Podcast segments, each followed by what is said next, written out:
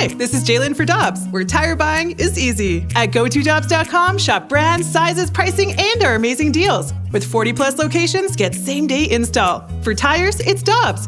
For deals you can use, click on GoToDobbs.com now.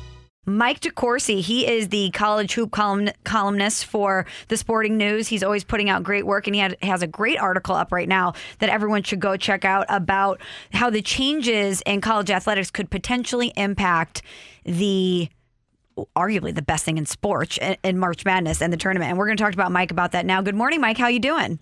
Good morning, Michelle. How are you? I am doing well. Thanks for taking the time to join us. So, as I mentioned, we wanted to talk to you about the article that you have over at the Sporting News News about March Madness and about how all of these changes in college ba- or in college athletics period might impact the tournament. So, when when you look at the landscape of college athletics right now, what tweaks could you potentially see coming to the tournament in the future?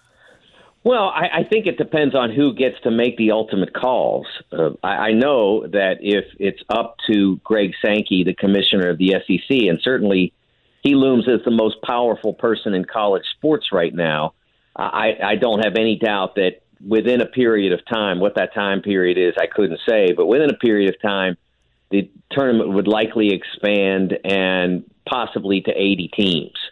And I, I don't know how much support there is for that among the other commissioners, uh, specifically uh, the Big Ten commissioner, Kevin Warren, because right now Kevin would be the only person, the only figure in college sports who would have something close to equivalent power to what Sankey does. When you talk about moving to 80 teams, obviously football we want an expansion, but college basketball, if it ain't broke, don't fix it, right? We are we enjoy having the Cinderellas, the St. Peter's. Uh, does that does that when you have those 80 teams, does that mean those teams won't be able to probably won't be able to make as long of a run uh, into the into the into the tournament as they have been in the past? Well, not necessarily. I, think that one of the things that Sankey originally uh, reportedly, according to Jeff Goodman of the Field of 68 group, uh, he reported back in July at some point that that Sankey had spoken to the NCAA Division One Council and had suggested the possibility of eliminating automatic bids. Uh, uh, so the champions of the of, of the thirty all the thirty conferences, specifically the the twenty mid major and low major conferences, would not necessarily make the field automatically.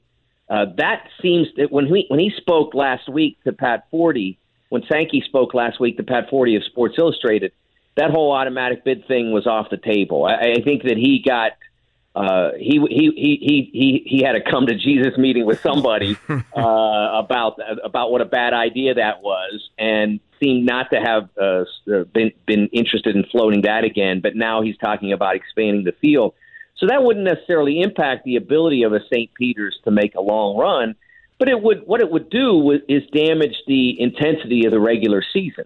Mm. I give you an example of that. Uh, in in the end of last season, uh, after after starting the season at 15 and five and with some very good wins, Xavier lost seven out of ten games and went into the Big East tournament with an opening round game against Butler, which was having a poor season. I think they were 14 and 18 or something like that.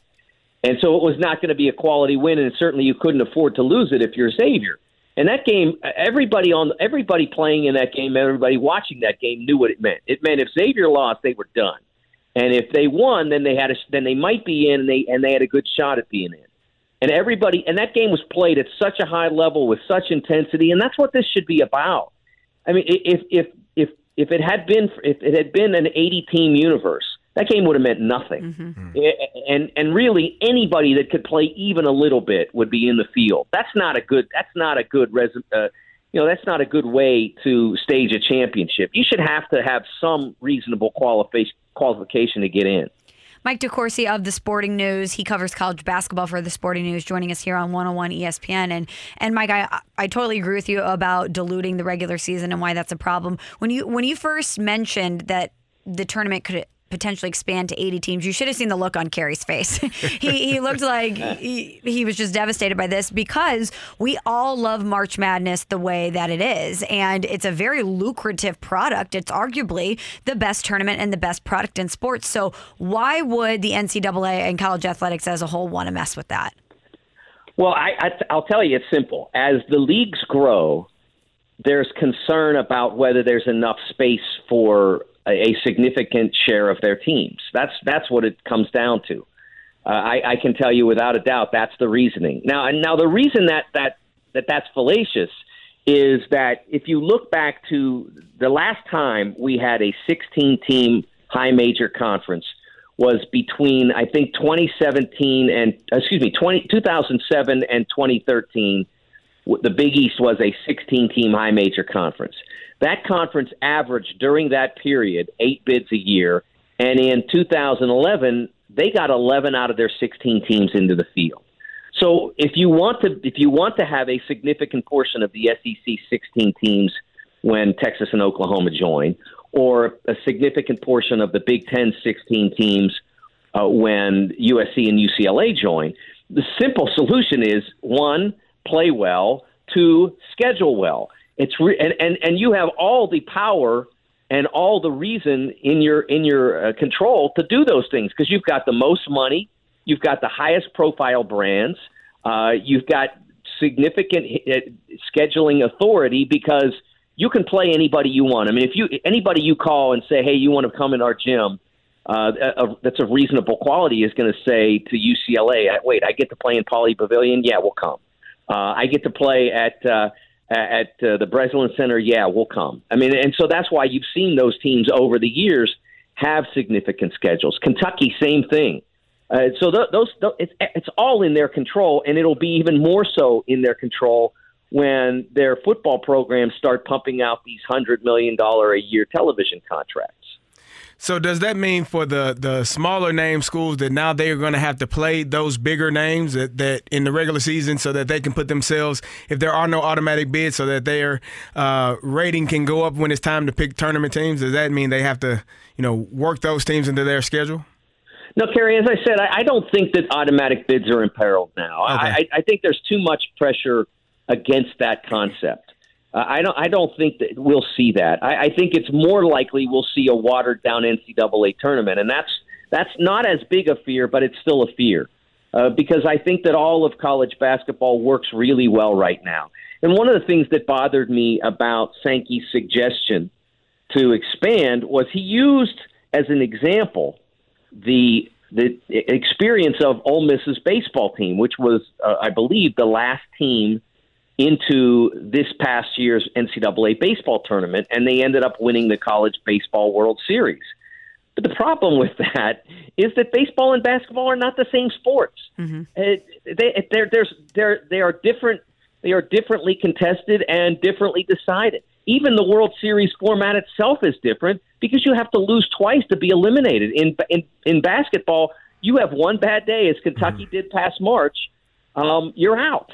And in baseball, you have a bad day, you you get back to being Kentucky the next two, and you stay alive. That's that's that's different in itself. So uh, absolutely, there should be no comparison. There should be no use of comparative sports. If he wants to use comparative sports, how about we get a fifth football team into a playoff? Yeah. I mean, let's start there, for goodness sake. We can't even get number five on the field, and he's worried about number 69. Mm-hmm. Yeah, that's a great point, Mike. Well, last thing from Kerry and I. So we both went to Illinois. We know that you do work with the Big Ten Network, so you're plugged in to the Big Ten. What do you think of the Illini this year? Chance to be very good. The, obviously, they're almost all new, and that's always an issue. And so – how this I have not seen their schedule yet. Uh, I haven't looked. Uh, so how that develops will will depend a lot upon how they uh, how they develop as a team. Uh, so that, but I think there's a lot of ability there, and I don't think that there are a lot of Big Ten teams that can say that this year. Mm-hmm. It's not going to be. You know, I we talked about uh, before about the Big Ten conference over the last uh, four or five years. Uh, since 2019, they've consistently been cranking out a lot of bids. They've had really good seasons. I don't know that this league will be as deep this year. It will be as talented. So that gives Illinois an advantage going into the year. They just have to put together a functional, you know, uh, cooperative unit that that emphasizes the significant ability that's there. I think they have a chance to do really well. That's music to our ears, Mike. Absolutely. Be sure to follow Mike DeCourcy on Twitter at TSN Mike. And of course, check out all of his great work at the Sporting News at sportingnews.com, including the article that we just referenced. Hi, this is Chris Howard, host of Plugged In with Chris Howard. The College Football Playoff Committee made their decision on Sunday, and as much as I loathe the idea of Ohio State losing their way into the College Football Playoff, I 100% agree with OSU making it in over Bama. Nick Saban citing some hypothetical point spreads to prove his point that the Tide deserve a spot in the college football playoffs holds little substance when you consider Bama's best win is over Texas. No, the committee got it right. TCU had a great season with far more ranked wins than Bama and didn't deserve to lose their spot after playing a surging Kansas State in a championship game. And Ohio State, while not playing some of their best ball later in the season, was still 12 0 until they came face to face with my Wolverines. While the college football playoff system isn't nowhere near as good as it could be, it's better than what we had. And in a few years, it will be better for all of college football.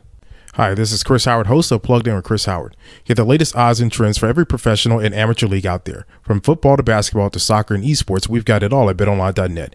And if you love sports podcasts, you can find those at BetOnline as well. And don't forget BetOnline for the NHL, MMA, boxing, and golf. Head to the website today or use your mobile device to learn more. BetOnline, where the game starts. Want more ways to show your good side to the world? Donate plasma at a Grifols Center and join thousands of donors who are helping to save lives. Receive up to $1,000 your first month. Learn more at grifolsplasma.com.